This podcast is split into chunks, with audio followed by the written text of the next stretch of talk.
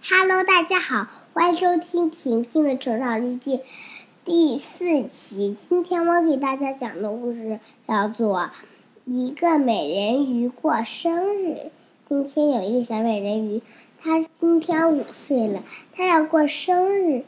然后呢，她小美人鱼吃了蛋糕的蜡烛都给消灭了。她飞完蛋糕以后，她自己留了一块最好吃的蛋糕。吃完了之后，她特别想去上面玩，所以呢，她就在上面找到了一个王子。她特别爱这个王子，她去找乌拉苏，把乌拉苏的魔药喝进了肚子里，就想切碎她的心一样。晕倒了过去，他的鱼尾被分成2半。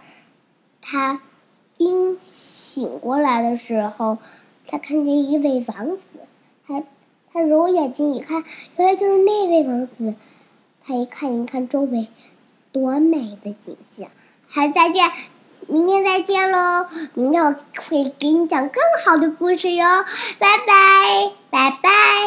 听婷婷为你唱歌，啦啦啦啦啦啦啦啦啦啦啦啦啦啦啦啦啦，我的宝贝贝贝，啦啦啦。